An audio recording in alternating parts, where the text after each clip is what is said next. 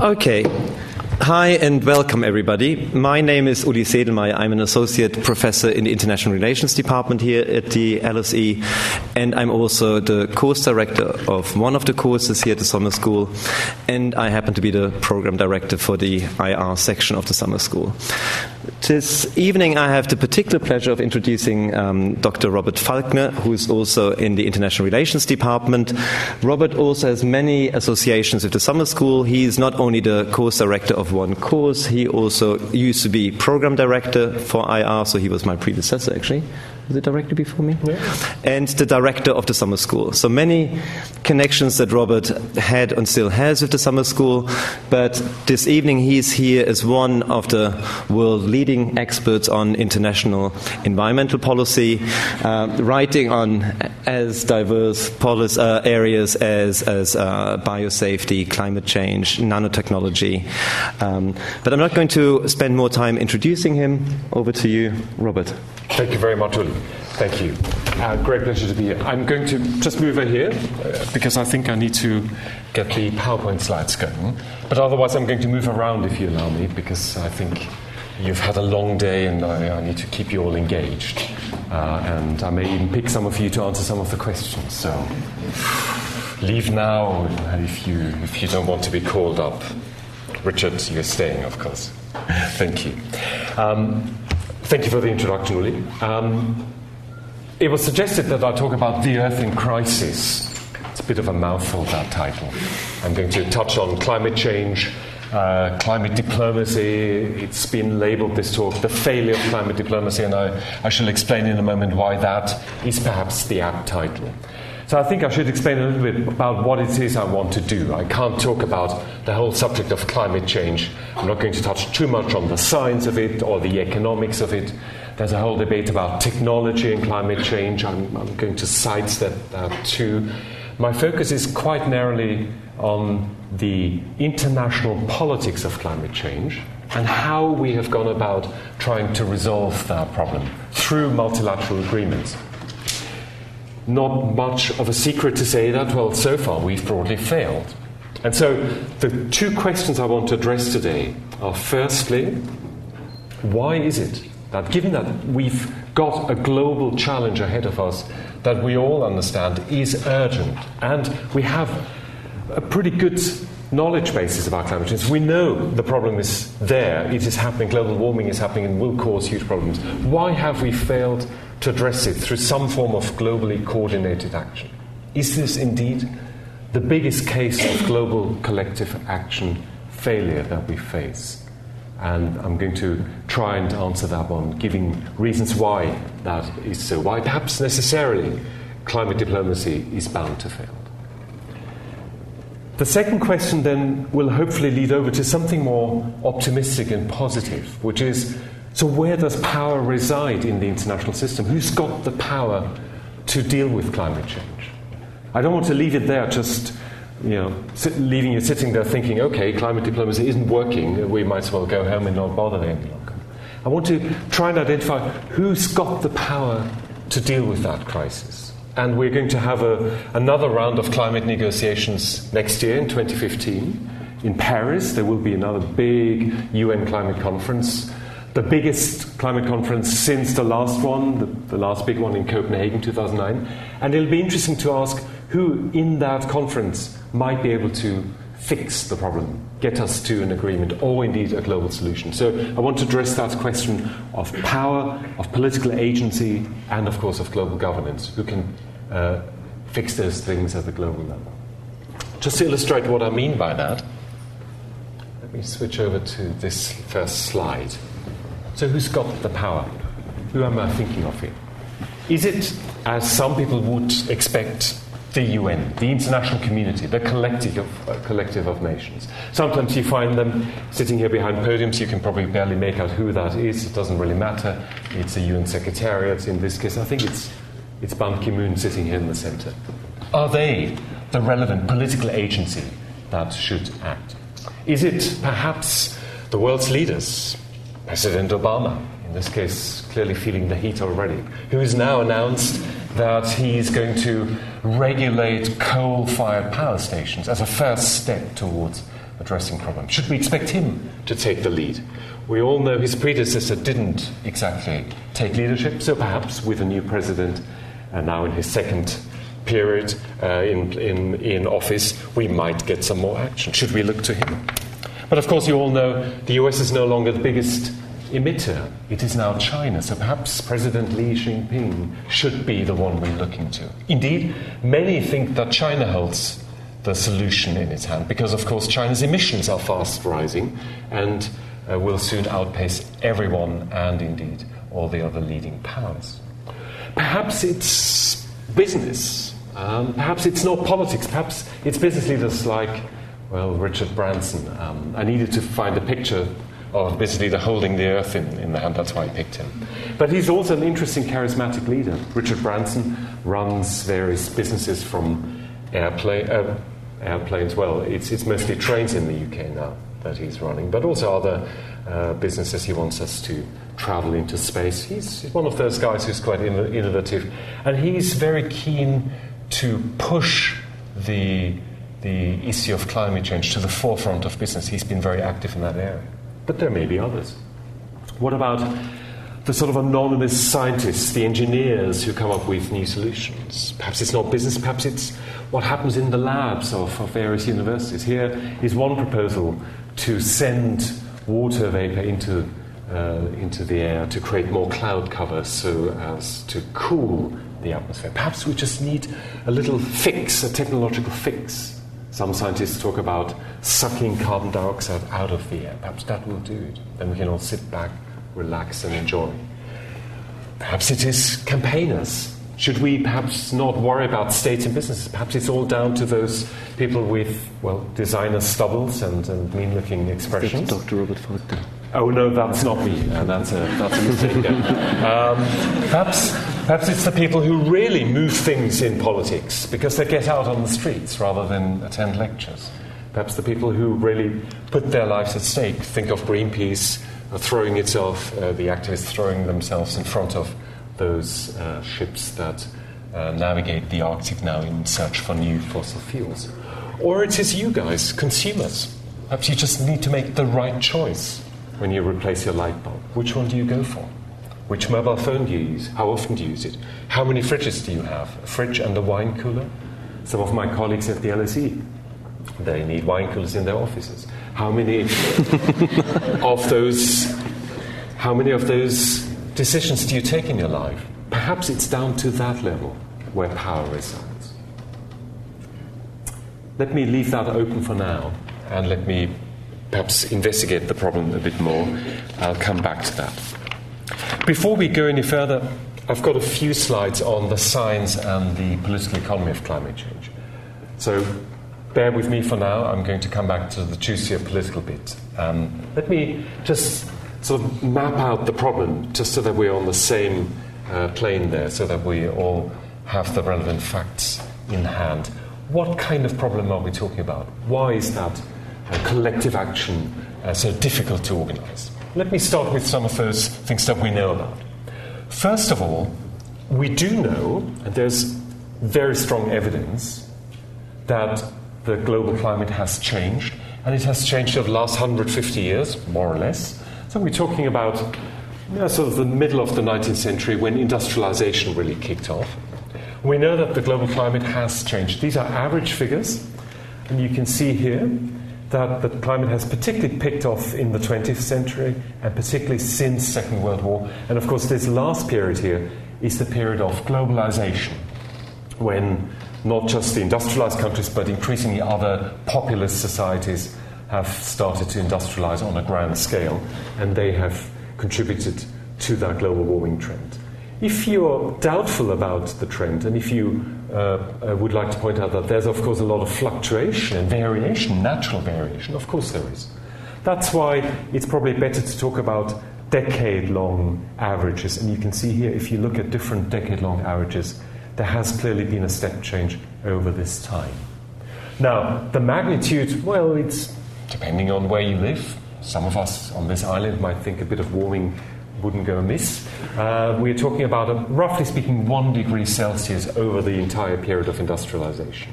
since the mid 19th century. About 0.74 degrees Celsius in the 20th century alone, and the trend keeps carrying on. By the way, if you look at that last bit of the graph here, just since 2000, there has been a bit of a sort of a leveling off. Not sure whether you can see that. Um, there's been some controversy recently around this question of whether the global warming trend is coming to an end. Two things on that. I'll, I'll, I'll leave it at that. First of all, we need to think not in terms of a few years, we need to think in terms of long term trends. So, a few years trend doesn't tell us anything as yet about the long term trend. But the second most important point that's come out of the last intergovernmental uh, panel on climate change report is what's happening here is that global warming on average may have slowed down, but we're still experiencing a greenhouse effect. The underlying physics of what's going on the fact that we are storing heat from the, from the sun on Earth, that hasn't gone away. The greenhouse effect is still working. The problem is, in the last few years, that heat that we're absorbing and storing has gone somewhere, but not into the global atmosphere. And what most scientists are now suggesting is that it may be going into the deep oceans. And there is now good empirical evidence that shows that instead of heating up the atmosphere ever further, we are starting to heat up the oceans. That heat is therefore helping to cool. I think it may be a microphone problem.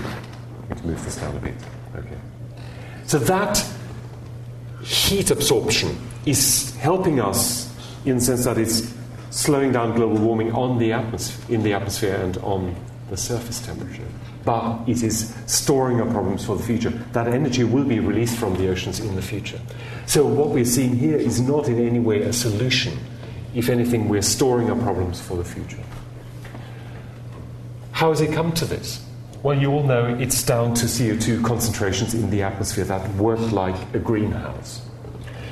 We have here variations of CO2 con- concentrations in the atmosphere depicted over hundreds of thousands of years, going back to at least 800,000 years. This has been measured quite reliably by digging in the ice core in Antarctica. You can drill down and layer after layer. You can uh, look at the uh, content of carbon in the air bubbles trapped in the ice. And more recently, it's been measured on Hawaii uh, since 1958 when we've measured it directly in the air. So we have a good understanding of the change in CO2 in the atmosphere.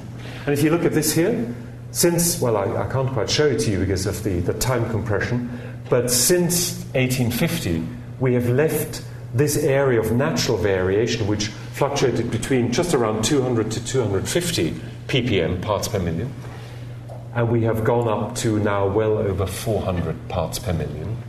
And this is, by any measure, the largest ever atmospheric experiment that we have run with the Earth.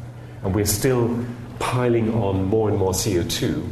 We have already a stock of CO2 in the atmosphere and we have an additional flow of 2 ppm, 2 ppm every year that we're adding to that. And so we're currently rising well above that level, and there's no stopping that trend. And that's the root cause of the problem. And we need to understand just the magnitude of the problem. Most scientists say we need to bring these concentrations back down to this level in the medium term so that we can prevent a runaway global warming scenario. So the challenge is We've got a stock of CO2 accumulated, and we're adding flow. It's a bit like your Sunday bath. You know, it's nearly full, and you just keep the tap on. You can work out the results of that at some point. That's the challenge. That's what we're facing. Who's caused the problem, or who is causing it at the moment? Um, this is a map rescaled according to the size of the emissions that individual countries have contributed or contributing at the moment. This is actually a map of current CO2 emissions where the countries have been adjusted according to their emissions. Well, you can see who's not doing it. That's very evident. Africa and Latin America, to some extent Australia too, and certain parts of Southeast Asia are not really contributing to the problem, not massively at least.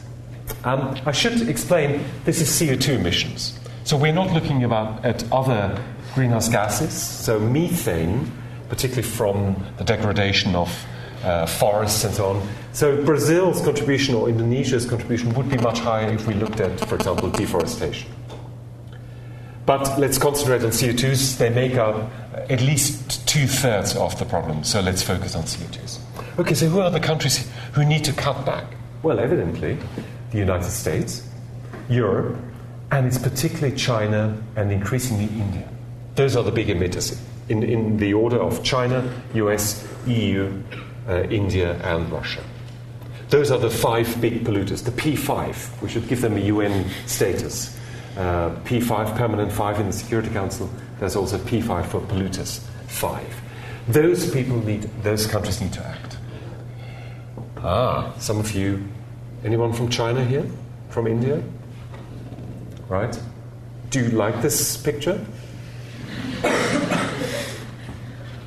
Do you like your country to be represented in, in, in that sort of massive size? Would you prefer a different picture? Yes, please. Per capita, I haven't got that. That would go down really well for India because it would almost disappear from the map. Not for China anymore. China's per capita emissions are now approaching those of most European countries, and in some cases, depending on where in Europe you look, are now surpassing European levels. Per capita ones are still good for most other developing countries. Now, I'm thinking here of historical responsibility. Remember, this is a stock and a flow problem. The reason why we're at this point where global warming is getting out of control is because of what happened in the past. So let's look at historical responsibility. And this is what it looks like. Okay, anyone from the United States? don't need to, don't need to self identify right now. Um, don't worry. Um, I might have, have picked the European Union as well, because it is by and large a European and a North American problem, if you look at it in historical terms, right? Latin America, Africa, and, well, yes, Asia, yes. China in particular, because China's emissions are now so big that even in historical terms they are coming up on the scale. But on the whole, it's a North Atlantic problem. And that, of course, is the history of industrialization since the middle of the 19th century. So, depending on what measure you like in historical terms, those are the countries that need to act first. However, because it's a stock and flow problem, we do need to stop further growth in emissions in those countries, in the emerging economies. So the political problem is it's almost all down now to China, India, Brazil, Indonesia, the populous countries that are seeing emissions rising in the future. Because emissions have started to level off in the US and in the European Union, and they're likely to see emissions falling further. Yeah, they could try harder, but the political problem is we need to now convince the emerging markets to go easy on emissions. But they're still developing, they're still growing, and for that reason, this is going to be politically explosive. Well, what are we going to experience over the course of the 21st century? Clearly, the warming is uh, hard to predict. That's where the difficulty lies in, in all these scientific models. I've given you two predictions from the latest report of the IPCC, the Intergovernmental Panel on Climate Change. This is based on two different climate models. They have slightly awkward acronyms RCP26, sounds a bit like a Star Wars uh, robot, RCP85. If you, if you want to delve into that, go to the IPCC website. There's good thousand pages of scientific reports to be read on that topic. And here you can see two predictions basically, depending on what sort of future emissions path we're going to be on and how the Earth is going to react to this. So there's a lot of uncertainty in this. But we know one thing in the most optimistic scenario, the warming will be in the range of 1 to 2 degrees over the course of the century. And in the most pessimistic scenario, the warming will be in the range of between 4 and 7 percent. But you can also see there's going to be quite considerable regional variation. All right? So, depending on where you live, you will see not just 4 and 5, and many scientists say 4 and 5 is not safe. We will see possibly 7, 8, 9, 10 degrees warming if we cannot control the current processes and if the kind of feedback mechanisms in the global atmosphere add to our problems. The challenge is therefore to stay to something like this scenario, two degrees. We have agreed internationally in the UN framework that two degrees is what we want to stick to by the 21st century. There's an international agreement on that. Thumbs up, right? Okay, the international community has said this is what we're going to stick to. Question is, are we on course to get there? Not quite sure. I'll come back to that. What does this mean? Well, this is as yet speculative. It could still work out differently. But we have already seen some of the effects of the warming that has happened, and we're still within a one degree range within one century. This is what's happened in the Arctic Sea. These two pictures were taken in September, so same month, but at different times. These are satellite pictures, and they show the ice cover in 1979 and again in 2007. And I think the pictures speak pretty much for themselves. That trend was not, by the way, just a, a, fluke result in 2007. That's been a steady result. Of course, the Arctic ice expands in winter and, and contracts in the summer. The warming waters that come up in, during the summer melt the ice, and then during the winter it expands again. But usually it does so with a fairly predictable pattern. There's a bit of variation, but that level of variation most scientists agree is unexpected and can only be explained with reference to the little warming that has happened so far. One degree Celsius has produced this. And of course, we all know what happens when the ice cap melts. It will lead to a rise in sea levels. And here you have a prediction, the latest prediction, about where we're going to end up depending on the different climate models and climate scenarios over the course of this century. So we might end up with overall average levels of seas of the oceans rising by around uh, 0.2 meters. Again, there'll be regional variation. It'll vary depending on where you live, but it could go as far as one meter by the end of this century. One meter? Yeah, most developed economies will probably be able to cope. They may just have to build higher uh, flood barriers or dams. But just to illustrate the economic costs of that, this is the east coast of the United States, and in red you see all the areas that will be flooded if it comes to uh, a sea level rise of one meter.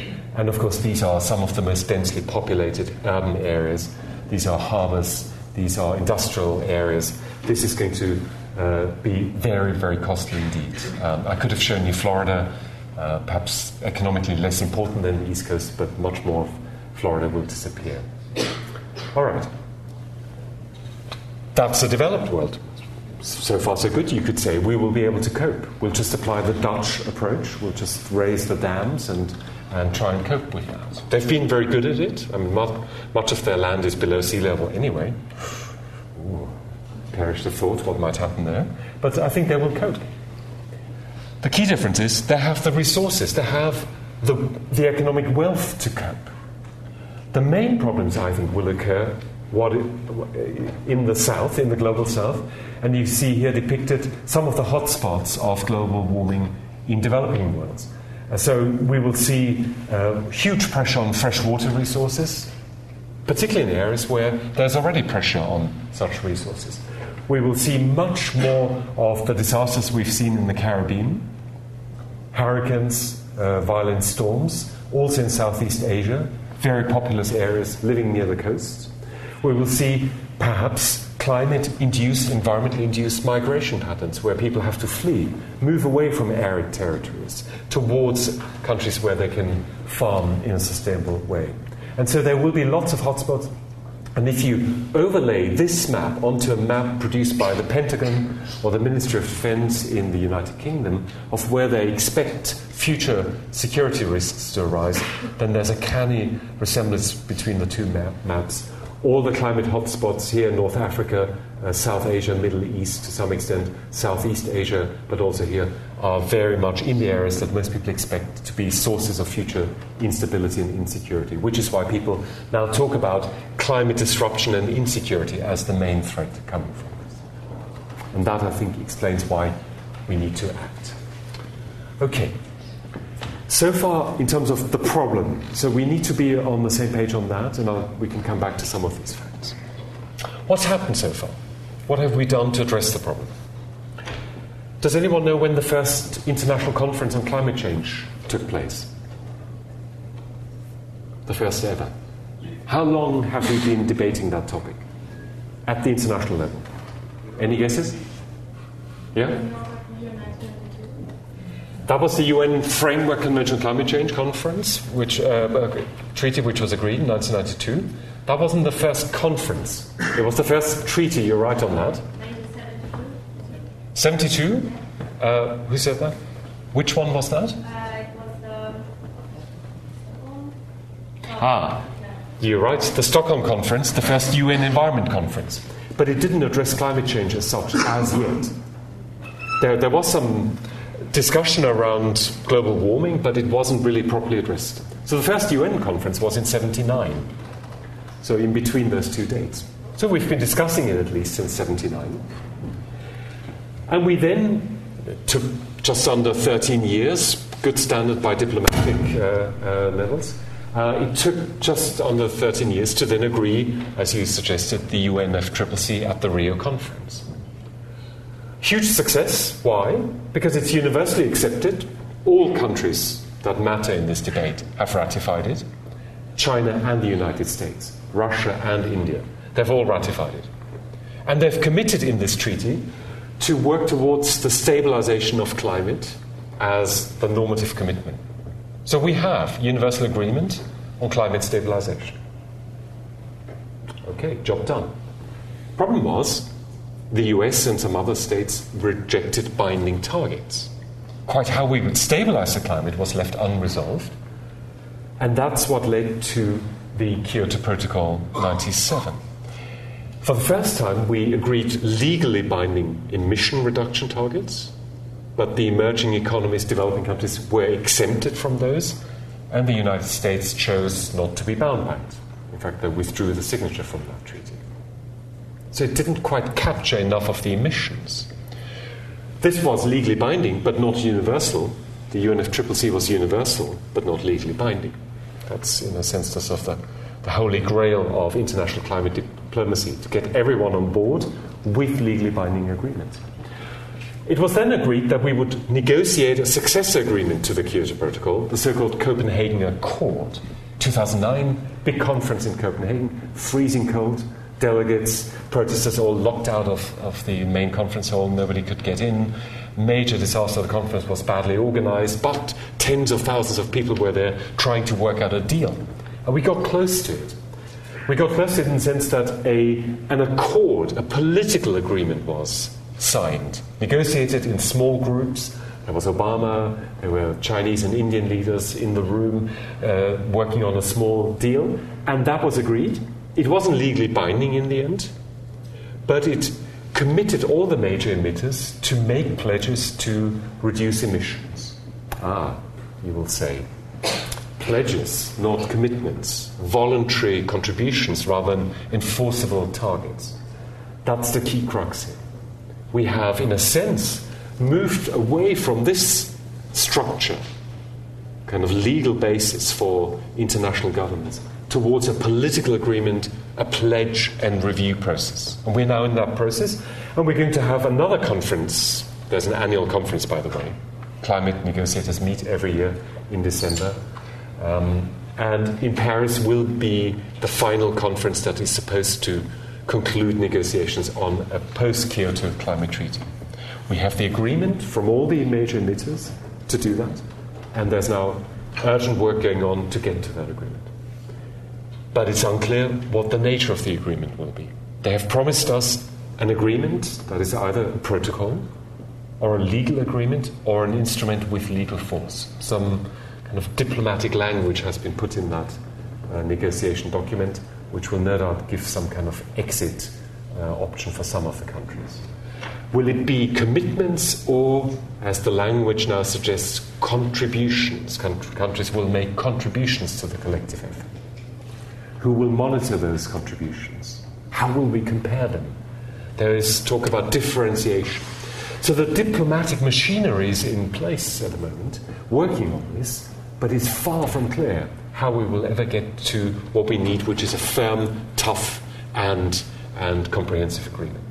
And if you look at this, 20 odd years of negotiations, what we have done is come in full circle all the way back to a situation where all the major committers have basically committed to negotiating a global climate treaty. All right? We have not got any more on the table right now. And that's why many people would call this an abject case of failure. Multilateral diplomacy, it seems, has failed, and that's why we need to think of uh, a different solution. All right. What's the underlying problem then? Robert, the question. Sorry, question? Yes, please. Yeah, um, it seems like everything's going, uh, at least according to your talk so far, with uh, targets, the one binding targets. Could one other approach be to go with efficiency standards instead? Okay, so the suggestion was I'll repeat the question. Instead of going for targets, couldn't we set emi- efficiency standards? So, efficiency standards for energy use or. vehicles, energy Yeah. production. Yeah, you could do that. Um, it's been suggested by particularly emerging economies that instead of targets for emissions, that we go for economy-wide so-called carbon intensity targets, which is similar to your idea, which would simply mean that you would have an average efficiency standard across the economy, and then a country would commit to that. Why is it that perhaps countries like China and India would prefer that to absolute targets? Well, think about it. If you have an efficiency standard, you reach a certain technological level that you need to, to stick within that standard, but then the absolute consumption or emissions are dependent on the underlying consumption of, of the good that you are trying to regulate. You, you could have an intensity or efficiency standard, but if your economy grows rapidly, your absolute emissions, of course, shoot up nevertheless. So it would work from an economic perspective because countries would feel more comfortable with that. But from an environmental perspective, we would still have, particularly in the emerging economies, runaway emissions. And that's the challenge. I'll come back to that at the end. We, we could pick that up in the discussion. So, what's the underlying problem? Why have we failed? Is it just the diplomats that are not doing their job? Do we not just try one more time? Should we not all, here in this room, I, I presume you're keen to do something about this, correct me if, if not, should we all go to Paris next year? Who wouldn't want to? Stand outside the conference hall? Unfortunately, it'll be outside Paris in some, I don't know, industrial hall. It's going to be quite unattractive. But, you know, nevertheless, trip to Paris. Should we stand outside, protest, put pressure on governments? Is it a case of one more push, one more heave? Have we just not tried hard enough in diplomacy? I'm going to make three arguments about why perhaps this whole route has failed and why there's a good reason that this cannot solve the problem. I'm not going to argue that diplomacy is a waste of time. I'm simply going to say that we have perhaps approached this from the wrong perspective. We have assumed that the global climate problem is akin to another environmental problem like ozone layer depletion or um, air pollution, where all it takes is a global agreement between countries and then they go and implement the agreement. I think we need to think about this the other way around. Let me explain why I think that's the case, and then we can talk about the alternative. The reasons are threefold. I'm going to talk about these in a moment. It's down to complexity, the issue complexity of what we're dealing with here. It's down to uncertainty, but not scientific. I would say it's down to economic uncertainty, and it's down to the diversity of interests involved. Those are the three main reasons why it's failing. Let me start with the first one issue complexity. To reduce emissions and to stabilize the global climate, what is it we need to do? In essence, the problem is about fossil fuels. So that's about two thirds of the problem. The rest is about forests and agriculture. Okay, I, I grant you we need to deal with that, but let's focus on the two thirds of the problem because that gives us the biggest purchase. What do we need to do? We need to get more or less all the fossil fuel energy sources out of the industrial system, or at least we need to capture all the carbon emissions from fossil fuel burning and then store them somewhere. That's a difficult one. Uh, I'll park that for the moment. The idea is that we need to decarbonize the global economy by the middle of this century, more or less. So that means we need a massive global energy transition away from gas, oil, and particularly coal, towards wind, solar, biofuels, um, and other forms of electricity, renewable energy. Can we do it? Well, the technologies exist. Surprisingly, perhaps, we have most of the technologies already in play. We need to scale them up. But the problem is, how do you manufacture an energy transition on a scale like that, which is to get fossil fuels out of energy production, out of transport, out of industrial production, out of domestic and commercial heatings, out of buildings, out of air travel, sea travel, and so on. By the way, how did we get into fossil fuel energy? That was the last major energy trans- transition that we've manufactured. Was there ever a conference back in the 18th century where all the nations came together and said, okay, guys, we're going to abandon all the old energy technologies, we're going to switch over to coal and gas? Sorry, I'll just carry on with that thought. We didn't do this in a planned way, it came about through incremental decisions by various different actors. And that's the challenge. We're going to deal with an energy transition that is so complex to manufacture or to negotiate that it will require almost every actor in that entire industrial system, all the way down to consumers, producers, consumers, investors, and regulators, to do something about this. And so the, the key challenge is, in other words, diplomacy and the idea of creating a single treaty simply cannot produce that result. It can contribute to it, it can provide a framework, it can set the level of ambition. And we desperately need a level of ambition here that's relatively high. But diplomacy cannot force that change. So the problem becomes one of getting countries to do that transition voluntarily, almost voluntarily, from the bottom up. You need a domestic consensus.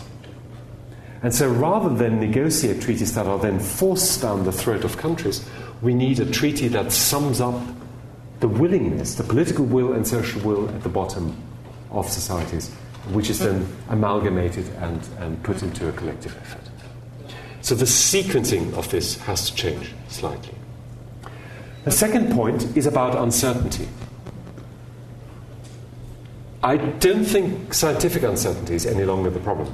Okay, maybe in some parts of the world where there are a lot of climate skeptics still arguing over climate science. Have you noticed where these countries are? They tend to be in the Anglo Saxon world, particularly the UK, the United States, Canada, Australia. Somebody, a friend of mine, recently uh, observed that all climate skeptics seem to be uh, pale and male and of a certain background. It tends to be slightly older gentlemen of a certain political persuasion. We can have an argument about climate science, about particularly the predictions for the future, but we understand global warming and how it's come about pretty much. Most countries, most negotiators, most political leaders accept climate science. There's no disagreement over this between the United States and China. That's the interesting bit. It's not scientific uncertainty, it's the economic uncertainty. Even if you agree with climate science, you still need to work out whether you want to take costly actions that will impact on your economic well being now in order for some unspecified and uncertain environmental and economic gain in the future. You need to balance those two things. And predicting how your economy will be affected by the action you take now and how you will benefit from climate action in the future is very difficult to do. It's very uncertain. Of course, free riding is the best option here. Let the others go first. You will reap the benefits anyway, because whatever you do will have an effect on all. And so, countries that face economic uncertainty of that magnitude, what should they do when it comes to negotiations? They should keep the agreement flexible. And that's why we know this from other cases in diplomatic history. When countries negotiate under the veil of economic uncertainty, they will choose treaties and outcomes which tend to be flexible, i.e., not legally binding. One good reason why we are likely ever to see a legally binding climate treaty unless we can resolve that economic uncertainty. And that brings me to the last point, which is the underlying interest diversity. China has now committed to climate action. The last five year plan has some very impressive work in it. And I think if you look at air pollution in Shanghai and Beijing, these countries want, China, India, and others, want to do something about fossil fuels. But China also has some of the largest reserves of coal, right? So they would also want to carry on burning as much of it as long as it is cheaply available. There's no particular desire in China's case to, do, to take urgent action now, particularly not given that the historical responsibility lies elsewhere. The United States has now also declared its willingness to come into a global agreement, but given its uncertain economic future, pressing economic competition from China and emerging markets, again, the temptation will be to delay action. And domestically, I don't think there's much willingness in the US to sign up to something legally binding. The European Union is perhaps the only major emitter left wanting a legal agreement, but then the economy doesn't look so rosy anymore in the European Union, and there are new member states that mm, aren't exactly pushing in the same direction. The only countries that are willing and wanting a legally binding treaty that's tough are developing countries, because they will be the victims of climate change. But they have neither caused the problem nor do they have the power to do something about it. And so I, I submit to you, for those three reasons alone, and we don't need to say any more about other reasons, it is likely that the Paris Agreement will be a political agreement, but not a legally binding agreement. We need an agreement, and there will be one. Heads of states don't like leaving a conference without agreement, but it will not be of the kind that will work. So, let me come back, and with that, I want to conclude. Who's got the power to do something about this? Yeah, the initial slide, all these heads that seem important. Who's got the power? How will we do something about this? Diplomacy will play a role, and international relations will still contribute something. We need diplomacy to create a framework of discussion. We need some international treaty where we can compare efforts, but the efforts will be mostly voluntary and bottom up. So we need, in a sense, an infrastructure for comparing these pledges. We need monitoring, reporting, verification systems. The UN will have to deliver, and the negotiations are focusing on. We will also need pressure. If you don't have a UN forum, the pledges may not be very, well, ambitious. So you need a forum, a public forum. You need the moral force of world society working on the states. For that reason, we need the annual conference of the parties. Absolutely. But it will not push states into action, certainly not the major emitters. What we will therefore end up with is something much more akin to this. And apologies, this is a little bit blurry now, and perhaps not very easy to, to, um, to follow we will end up with a kind of a, a multi level and multi actor governance field. This is an attempt by two authors to depict all sorts of governance institutions that deal with the environment and climate change. So, here at the top uh, are the various international treaties and organizations, the OECD and others, focused on states and what they do. Here at the bottom are what corporations do. There are various treaties and organizations, the World Business Council on climate, on, on uh, sustainable development, um, the ICC, ICC, the International Chamber of Commerce. Here are what NGOs are doing the Ceres principles on responsible investment, um, uh, various others. And in between are those hybrid governance mechanisms where these actors come together, creating institutions like the global reporting initiatives, a mechanism to inform investors about the environmental exposure that companies have. These institutions will work at different levels involving different actors. They will respond to local, regional, or national interest, and they will use governance levers, power levers that exist in the global economy, in global civil society. So, one interesting network now is the network of investors that is trying to force transparency through the global supply chain, forcing companies to disclose how much carbon they emit so that investors can shift away from high carbon to low carbon sectors. Okay, hasn't yet produced tangible results in the form of emission reductions. We can't measure it yet. But it's going to give us a lever that no international treaty can do. Because once pension funds start shifting their investments over to low carbon sectors, that may speak with a much louder voice than any international treaty. I'm not saying any of this will fix the problem. What I'm saying is that and this is my final point, power doesn't exist in this field, in global climate governance, in the way we think about it in international relations. There isn't a single actor, a state, an international organization, one company that has decisive power in the traditional sense. Power has become much more diffuse and has spread throughout a social and economic network that I'm trying to depict here. Power is vested in lots and lots of actors. It is what uh, Mo- Moises Naim, in his book from last year, talks about when he calls it the phenomenon of the end of power. It's not quite the end of power, it's the diffusion of power. And you need to re aggregate those different sources of power. You need to bundle them together again to get meaningful global action. That's the challenge of climate change, which is to create effective coalitions of actors that have sufficient resources of power to make a difference in this field. It is not states per se, it is not the UN, it is new actor coalitions, and that's where I see much of the hope. So, in a way, my plea is to all of you to realize where power resides. Become a diplomat by any means. If you think you want to change the world, you can do great things. You could also go into business. You could go into academia. Well, I'm not sure whether we have any effect. Uli might know more about that. Um, but you can do things at every level. The point is, you need to try, and that's what has been missing so far. So, with that, thank you very much, and I look forward to challenging questions from all of you. Thank you.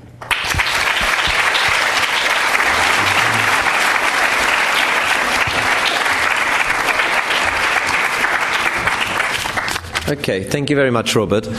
We can open up um, for questions. If you identify yourself, then somebody with a microphone will come and give you a microphone, and you can start speaking.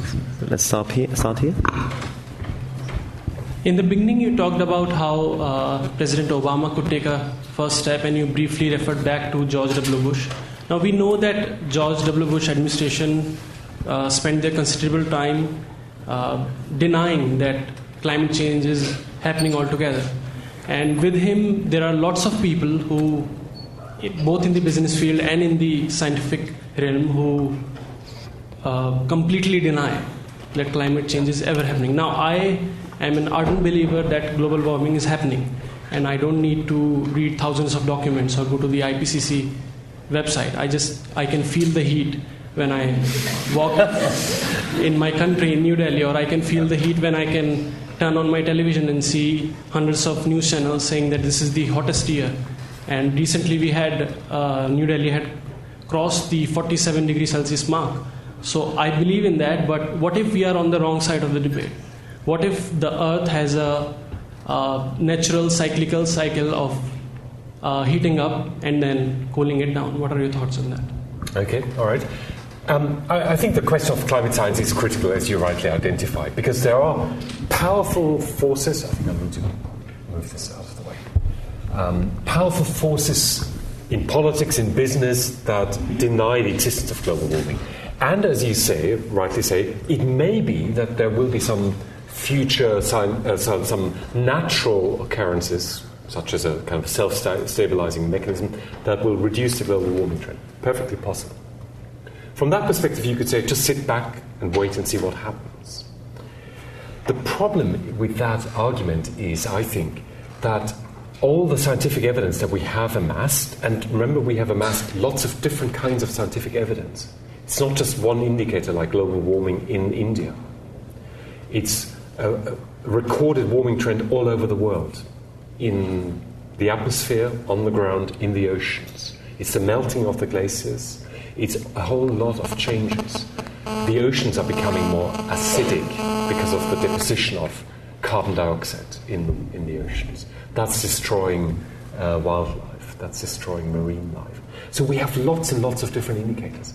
The trend is unmistakable, and so far, all the, the studies of changing climates in the past have not yielded any insight into any such mechanism that could produce a rapid enough change. The problem is the kind of mechanisms that produce varying climate, they work themselves out over not just centuries but uh, thousands of years. We are now talking about decades and a maximum of one century. And that time frame is too short to wait for a kind of a natural cycle to, to in a sense, heal that process. That's why most scientists say it is far too risky to hope for that kind of solution in fact, the uncertainty that scientists have detected in, in all these long term models works both ways. You could say, okay, we, don't, we can't predict with certainty how far the warming trend will go. You could also say, well, perhaps if it's not 3, 4, or 5 degrees, what if it's 7, 8, 9 degrees? What if there are feedback mechanisms that will tip us over a certain point of climate stability? The kind of runaway scenarios that some scientists are warning about. Do we want to take that risk? That's the key question you have to ask yourself. On most other issues, we won't take those risks. But here it seems we, we are like rabbits facing the headlights. Okay. More questions? At the back.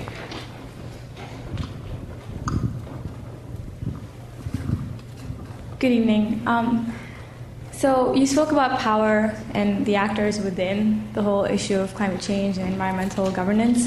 But what about the whole issue of environmental governance in relation to other issues like humanitarian issues, social issues, and trade and um, economic issues? How much power does the issue in itself hold against other issues in the world? So, so the question is how much power is there in, in other systems of global governance um, um, that you want to employ here? How much weight does environmental con- issues ah, have? Relative to other, yeah. Well, very good question. I, I suspect you're thinking about the WTO, for example, the World Trade Organization, or the IMF and the World Bank. Um, the good news is, it's a terrible academic habit to, to, to give answers in, in, sort of sets of twos, right? Um, so the good news is, I'll come back to the bad news in a moment. Um, the good news is, climate change has, at least since the mid 2000s, been mainstreamed in the sense that the World Trade Organization, the World Bank, to a less extent the IMF, are addressing climate impacts in their work. So there's much more impact assessment being carried out by donor organizations that try and minimize impacts on climate change, particularly, for example, investments in the energy sector. In, in trade, there's now talk about uh, liberalizing trade in environmental services and goods to facilitate technology transfer. Those are things that are happening. And that's a sign that climate change is no longer seen as just an isolated concern within the environmental community. It's now been seen as one of those cross cutting issues that everyone has to address. So I would, I would be optimistic there about what these institutions can contribute. Look at the business world. Look at the World Economic Forum, one of the major players in, in terms of getting different constituencies together to address those issues. The problem is other institutions, think the World Trade Organization, tend to be much more powerful in terms of directing economic flows. They have more power at their disposal. Why? Because they are better equipped institutions. The WTO has a legally binding dispute settlement mechanism. And when it enforces trade disciplines, it primarily looks after the interests of free trade rather than um, getting carbon out of global trade chains. And we don't have an equivalent mechanism in the environmental field. We don't have any dispute settlement mechanism that looks after environmental issues and that could, for example, challenge rulings by the WTO. We don't have an impact assessment run by the UN Environment Programme that could challenge uh, aid and, and, finance flows initiated by multilateral development banks. So there is a, a kind of an imbalance in power. And those other regimes, the global economic regimes, they are predicated on a liberal idea, which is all built around the idea of facilitating trade, facilitating finance. And so that business of integrating climate concerns has to carry on. And I think we, we haven't seen the end of that process yet. There's a hand up just behind. So behind the, the person asked before. Hi. I think I can follow your argument to the extent that sort of global treaties haven't worked and global diplomacy hasn't worked, and perhaps one implication of that is that local initiatives could work.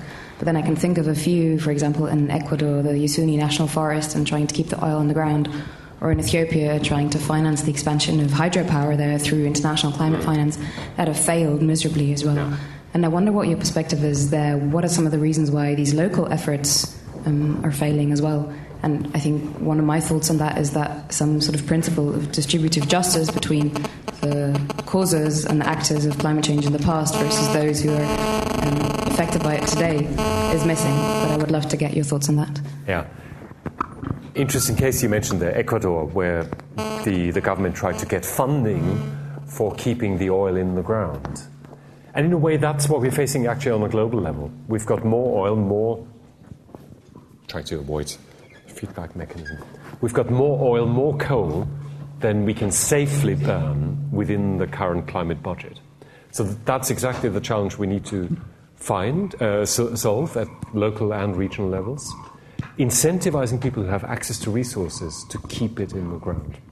In Ecuador's case, I'm not sure whether it's a familiar case, the Ecuadorian government asked international donors to pay the government to keep those resources in the ground. So, in a way, you get paid.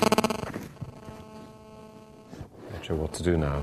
You get paid for not using those resources. Shall I move over here? Sure, this works better. Can you hear me now? Is this on? Yeah, it's on? Great, thank you. I'll just ditch this. So, so what didn't work is that we couldn't create a framework, a legal framework, with regard to Ecuador, where the countries that are giving money to this government would be assured that this government and successive governments would stick to the bargain. The key problem is, of course, um, how do you ensure that these promises that we pay for will be honored not just now, but in 10, 15, 20 years. And this concerns a lot of pledges that voluntary, that are being made voluntarily by various private actors, businesses. The whole map that I've, I've given you here, there are lots of pledges here to be found in this map. The problem is we cannot make these pledges stick. And so we need to think of creative solutions here. Uh, one option would be for people to deposit bonds to make a much stronger commitment that they would forfeit. Legal options would be to think about adjudication, uh, legal disputes resolution that would have more uh, power, that would have teeth. But again, we're back at that institutional question. In the environmental field, it's much more difficult to get these bargains to work in the long run. In trade and other areas, we have legalized those deals to, to, a much greater effect. But I have a feeling you have another answer to that. Just a tiny follow up, just in terms of an institutional framework, wouldn't the clean development mechanism have worked? I think they tried it like that in Ethiopia and failed. I don't know whether they tried that in Ecuador and failed.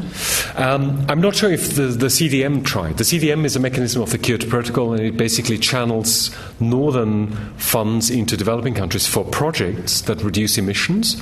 It's seen as a way of both cutting down emissions and getting technology transfer and, and investment going into developing and emerging economies.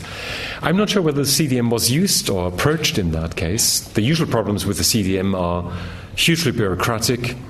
You need uh, almost a, a, foolproof project to, to, to get funding. And in this case, I would imagine, even if it was proposed, it probably didn't get very far.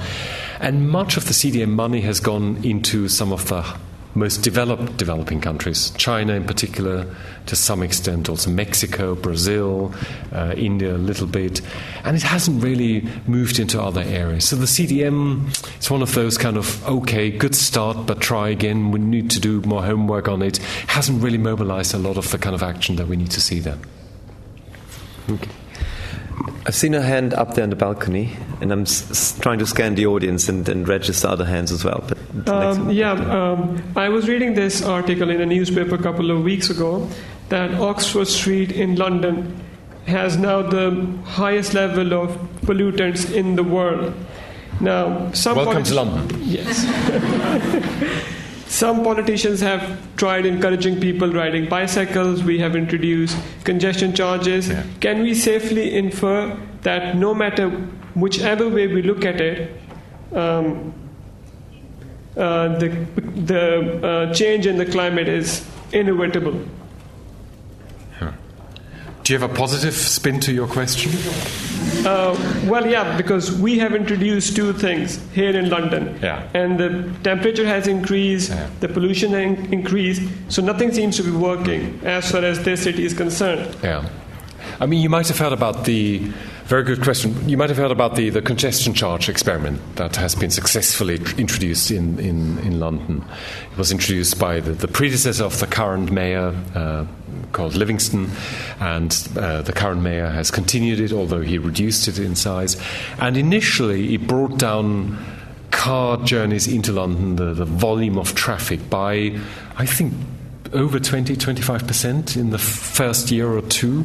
Massive result. The buses were, the bus routes were expanded, more buses on the roads, more people used buses and uh, got on onto the, the bikes that you can see all over town. So huge success. But over time, traffic volumes have crept up again. People got used to paying a charge. I think it's now £10 to drive your car in central London uh, and you still haven't got a parking space anywhere around here. So I don't know what people do, but in, in the end, um, people have got used to it, and London is so expensive that ten pounds to drive your car. My God, if you can afford a, a garage, which is now going for five hundred thousand in Kensington, uh, you know, ten pounds isn't so bad anyway. Um, so it's a classic example where initial gains in efficiency have been so the effect of those gains has been worn out by a rise in overall levels of consumption. And I think that poses the challenge, which is that efficiency gains alone may not do it in this case. We may need either more innovative or more drastic measures to cut down on emission. Uh, and particularly consumption based emissions. You may have heard of the, the rebound effect in the debate around energy and, and efficiency standards. It's a well known uh, pattern in the history of energy efficiency that whenever you achieve a higher level of energy efficiency, the savings in energy are often more than overcompensated by the increase in demand for the more efficient uh, good that you are producing or the efficient technology. Just look at lighting. We've seen ever more efficient, energy efficient lighting, but the amount of lighting that we install and the consumption of energy that this has caused has, at least in the past, overcompensated the energy savings. And it's one of those very problematic paradoxes in our society that um, we haven't cracked. The alternative would be limit absolute limits on consumption to keep uh, together with energy efficiency to keep emissions down. And that would be a drastic solution that within a democratic framework, think London, you know, banning people from driving uh, altogether uh, would be very difficult. Restricting uh, car journeys to only those people that live here, it would reinforce inequalities that uh, would cause all sorts of political problems. I think you've hit a key problem here. This is a fairly liberal city which wants to do something on, on this problem. LSE wins sustainability awards over and over. We, you know, there are lots of good places here that work hard on this topic. Um, we haven't cracked that nut. There's a question back there at the back. Uh, you mentioned that uh, the key players are the states, NGOs, and the business organization in the triangle. But uh, what are your views on the consumer himself or an average individual himself? Like the lifestyle patterns that vary so drastically from let's say the United States and a country in sub-Saharan Africa. So, I mean, even though you can say India is a high emitter, the population of 1.25 billion pretty much uh, evens. I mean, it doesn't. It gives it per capita.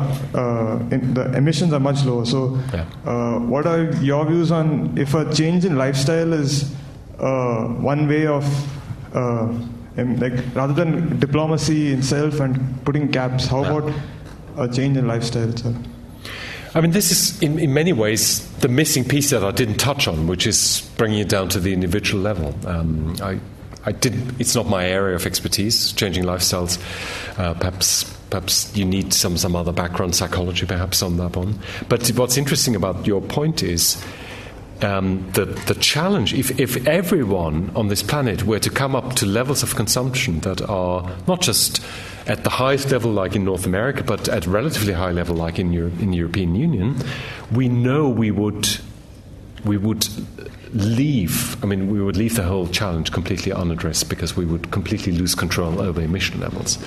Just to illustrate that point, and we can come back to the question, the equity issue that's involved in here.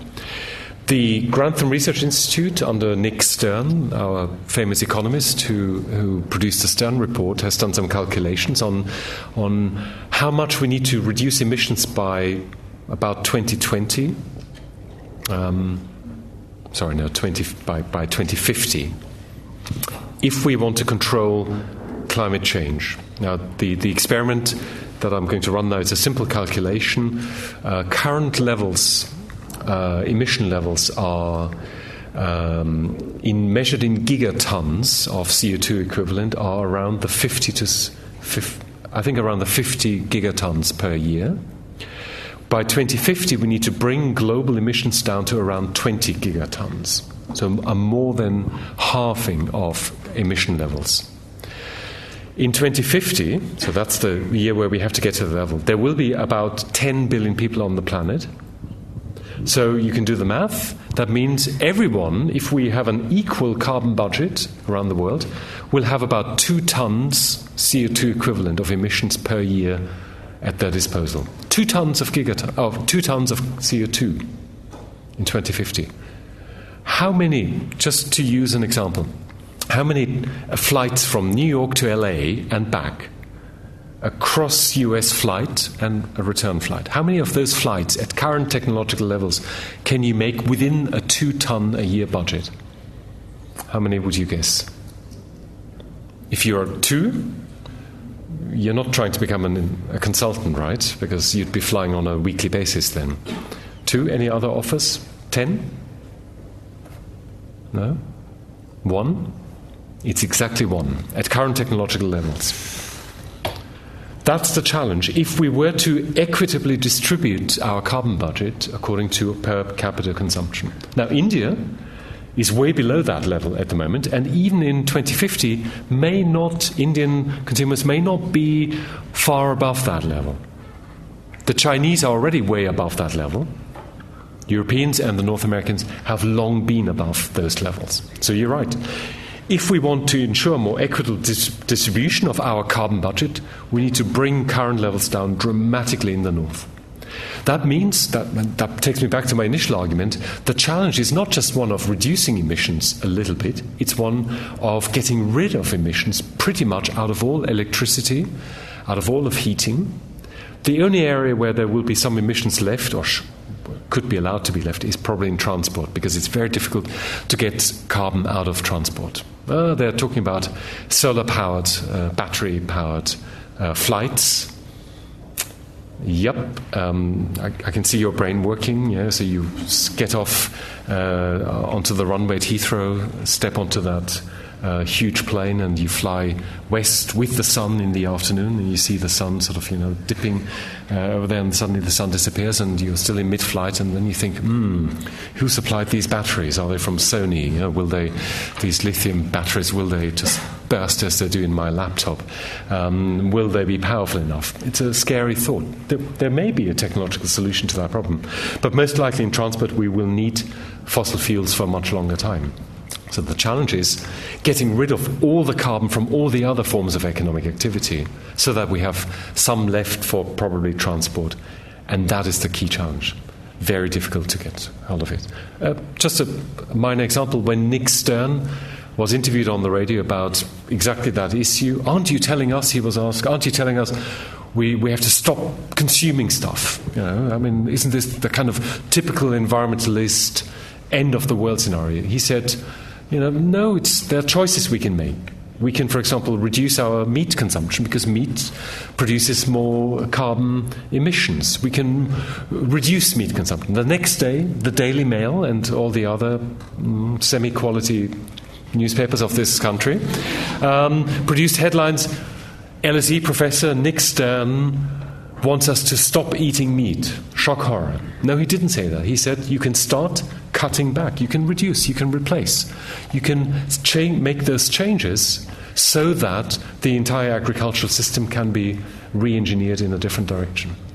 I'm not quite sure how, what life will look like when we have made those efforts, but it will certainly be different.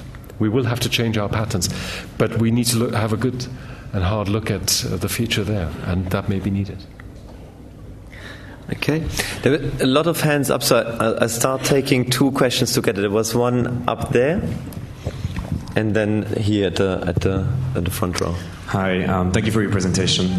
My question is um, with regards to climate change refugees. How do you think the international asylum regime will evolve in the, in the next few years, the next few decades? Do you think that um, states will agree to, to modify the 1951 Geneva um, Refugee Convention, or do you think we will need a new treaty to, uh, to address that issue. Thank you very much. Okay, and let's take the, if, if you're okay with that, Robert, yeah. to have two questions yeah. and then you can answer them both. So, following up on my earlier question from the lecture um, about efficiency standards, uh, wouldn't it be to the developed nations' interests also to adopt these? Uh, simply, I mean, even from a nationalistic level, because the United States could export the Clean Air Act, and you know, China would have to follow the costs, and it would. Mm raise U.S. exports, etc. Yeah, absolutely. Maybe before you answer, I should maybe mention there's a reception after this lecture in the senior dining room. For, so for those of you who, uh, I, I notice people start leaving, but those of you who do stay until the bitter end um, might be rewarded with free drinks. So, Robert, sorry good, for the interruption. I'll, I'll, be quick then, because I think I'm, I'm, the only thing between you and drinks now. Um, uh, two, two good questions. First one is of course, highly speculative. Um, climate refugees and, and whether we will create rights for climate refugees. Um, I'm very doubtful about that. There, the, the one change that is starting to happen in the legal field is that at least lawyers are taking the notion of environment and climate stability as a human right more seriously. So there's a lot of legal scholarship around this idea that we as human beings have a right not just to uh, food and shelter and security, but also perhaps to a, a reasonably clean environment and a stable climate. So human rights doctrines and legal norms could begin to kick in there and could, for example, give individuals or groups in society um, the possibility to take legal action against those that violate those rights. So I'm, I'm, coming to the refugee question in a moment. There's a bit of a roundabout answer. But the point is, if we can strengthen the human rights regime and embed climate change in that, we could, for example, start taking action, legal action against oil companies and against governments that refuse to sign up to climate treaties. And that could then begin to change the whole conversation about what are the rights of people who suffer from climate change. I don't think any government in the north will want to suddenly open the doors to climate refugees. They're already coming in many ways. If you look at what's happening in uh, Lampedusa in Italy and other parts of southern Europe, in Spain, where North Africans and others are trying to get into Europe, they're already coming for well, usually economic reasons. They want to better their lives, but increasingly that will be down to the kind of climate stresses we're going to experience. But I don't think governments will voluntarily agree to that. What we could see is much more legal action on the basis of a human rights norm, and I think that's an interesting area to look at.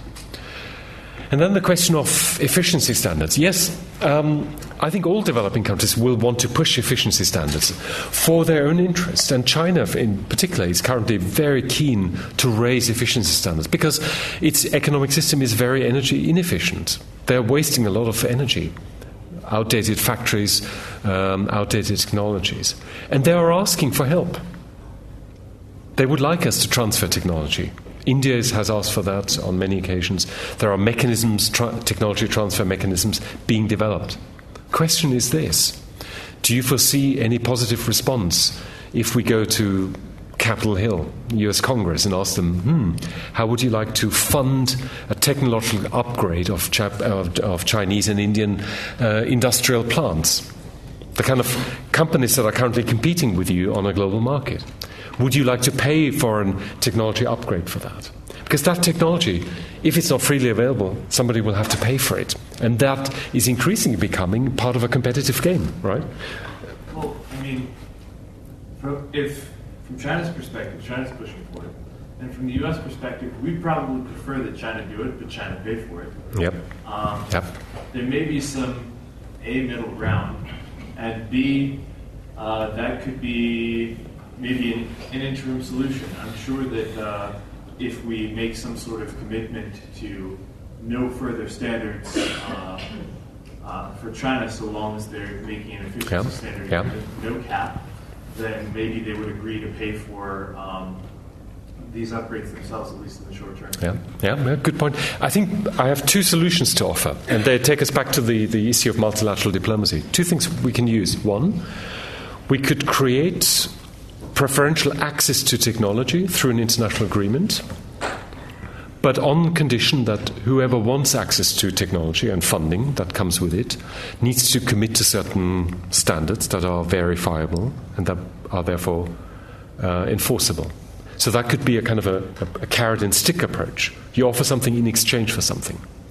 This is known in the literature as a club benefit. We create a small club, a technology sharing club, and then we make membership dependent on willingness to commit. That could work with, with, with regard to China, though the scale of China's economy is on a different level. It would probably work better with smaller emerging or transition economies. The alternative would be to say we're going to create pools of funding. So rather than an agreement, we simply create, and we have now created a, glow, a green climate fund and we ask all countries to pay into it. So we even ask China to pay into it, and we then make it accessible to all, everyone, including those countries that pay in, but based on certain criteria. So again, you create an incentive for countries like China and others both to contribute and to then draw down those resources. Again, the scale of the challenge in China may be just too big for any such fund to work. We haven't got a precedent for that. And of course, remember, China's economic development was not paid for in any way by multilateral development banks.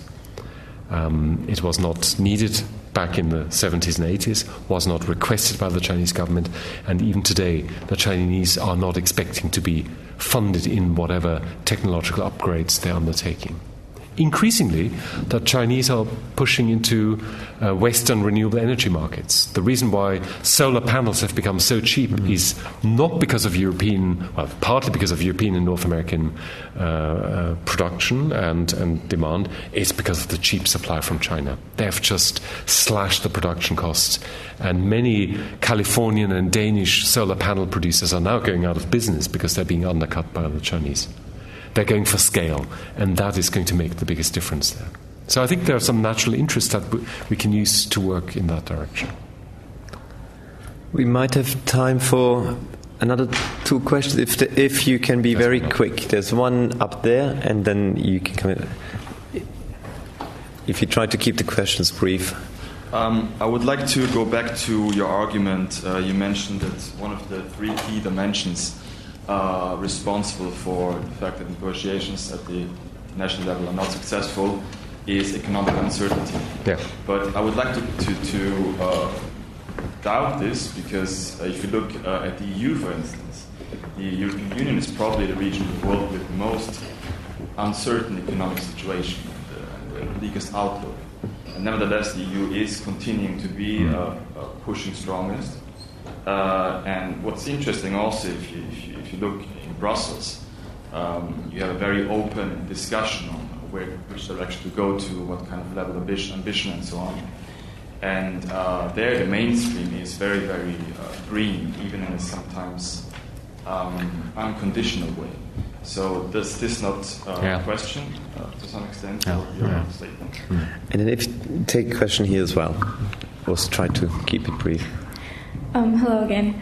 So my question is, um, the states, they, because of the economic uncertainty you mentioned, they still give precedence to a lot of domestic issues or other um, international issues. The firms, uh, they still obviously give precedence to profits. And then there's the NGOs that give precedence to environmental issues, but then they're look, looked at as extremist terrorist organizations. How do we get over that hurdle um, to solve the problem? Okay, good, thank you. Um, and I'll keep my answers brief for a change. I, I, think you hit an interesting point there. The EU, the European Union, is the, the one outlier here, perhaps, because in many ways what I've said here applies to the European Union in the same way. So why is the EU pushing? Okay, um, i am going to try and be as, as soft on the European Union here as possible. I think the EU has had an easy run in this field in the sense that the competition for leadership on climate change uh, was pretty weak. Developing countries want us to go further, of course. Think of the Maldives, island states. They want us to cut down emissions much faster. But they don't really matter in the negotiations because they haven't got the power, the clout. So the European Union is the only serious player that's pushing for this. But the European Union hasn't done enough, if you look at what's happened in the Kyoto Protocol and since in other areas, to really enact those painful reductions that didn't come its way anyway. The European Union has had an easy run, there hasn't been much competition for that claim of uh, your environmental leadership. So, my suspicion is if there was a serious challenge from the US or China, the the European Union would find it much harder to go along with more demanding uh, targets. And we're seeing in the current economic climate, post financial crisis, the EU is finding it much harder to advance its own targets and do more. So I, I'm a little bit skeptical about the EU's self proclaimed leadership role. That's, that's the first thing to say. The second point is well, how do you reposition this debate and how do you get those that push for tougher action not to be derided as did you call them terrorists or you refer to them as terrorists or some other people did? Okay, you're not. Okay, good. I just want to clarify that. Well, yeah, um, I think that's that's the problem in that debate. It's a very polarized debate. It's becoming less so. One way to get around this polarization is to perhaps to point out all the people who are already on the side of those that want to change things in the interest of preventing climate change. And you can roll off a whole roster of global business leaders Many of them actually in the United States. If you look at the US debate, I, I, have a feeling that it's not just the environmental movement, it's increasingly multinational corporations that do business in Europe, in China, and elsewhere that are on the side of those that want to see climate action. So, one thing to do is to point out that there is a much broader coalition of people who want to do the right thing. But that still leaves the more radical fringe of the environmental movement that perhaps takes tougher measures. I think they're needed. I think it takes some people, um, including the, the guy with the designer stubble, to you know make a, a, a much more uh, dramatic case for global action because the sort of the seminar type conversation that we're having here may not always be sufficient to mobilize action. And many business leaders might not have acted had it not been for the kind of branding, uh, the, the, the, the tarnishing of the brand that has happened by the environmental movement. That pressure will be needed, and I think they're doing a good job. It, it may be down to us to perhaps engage in that debate in a, in a more sort of pluralistic way, to draw out the different positions that exist and show that it's a, a, a, pluralistic field with many different positions. It's no longer the kind of black and white debate that used to exist. And I, I'm, I'm fairly optimistic that if you look at that debate, it is broadening out, it's becoming much more broadly supported. Okay, let's wrap it up. Thank you very much, Robert, for the interesting and engaging talk.